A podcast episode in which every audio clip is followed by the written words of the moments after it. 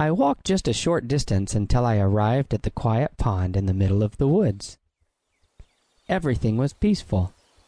I could hear the birds chirping far away and the sound of the wind rustling through the leaves above.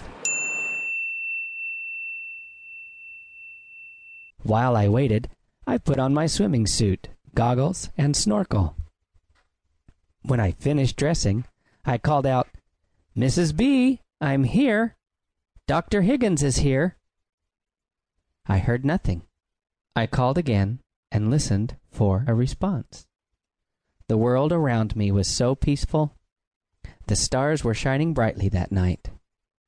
Suddenly, bam! I looked around.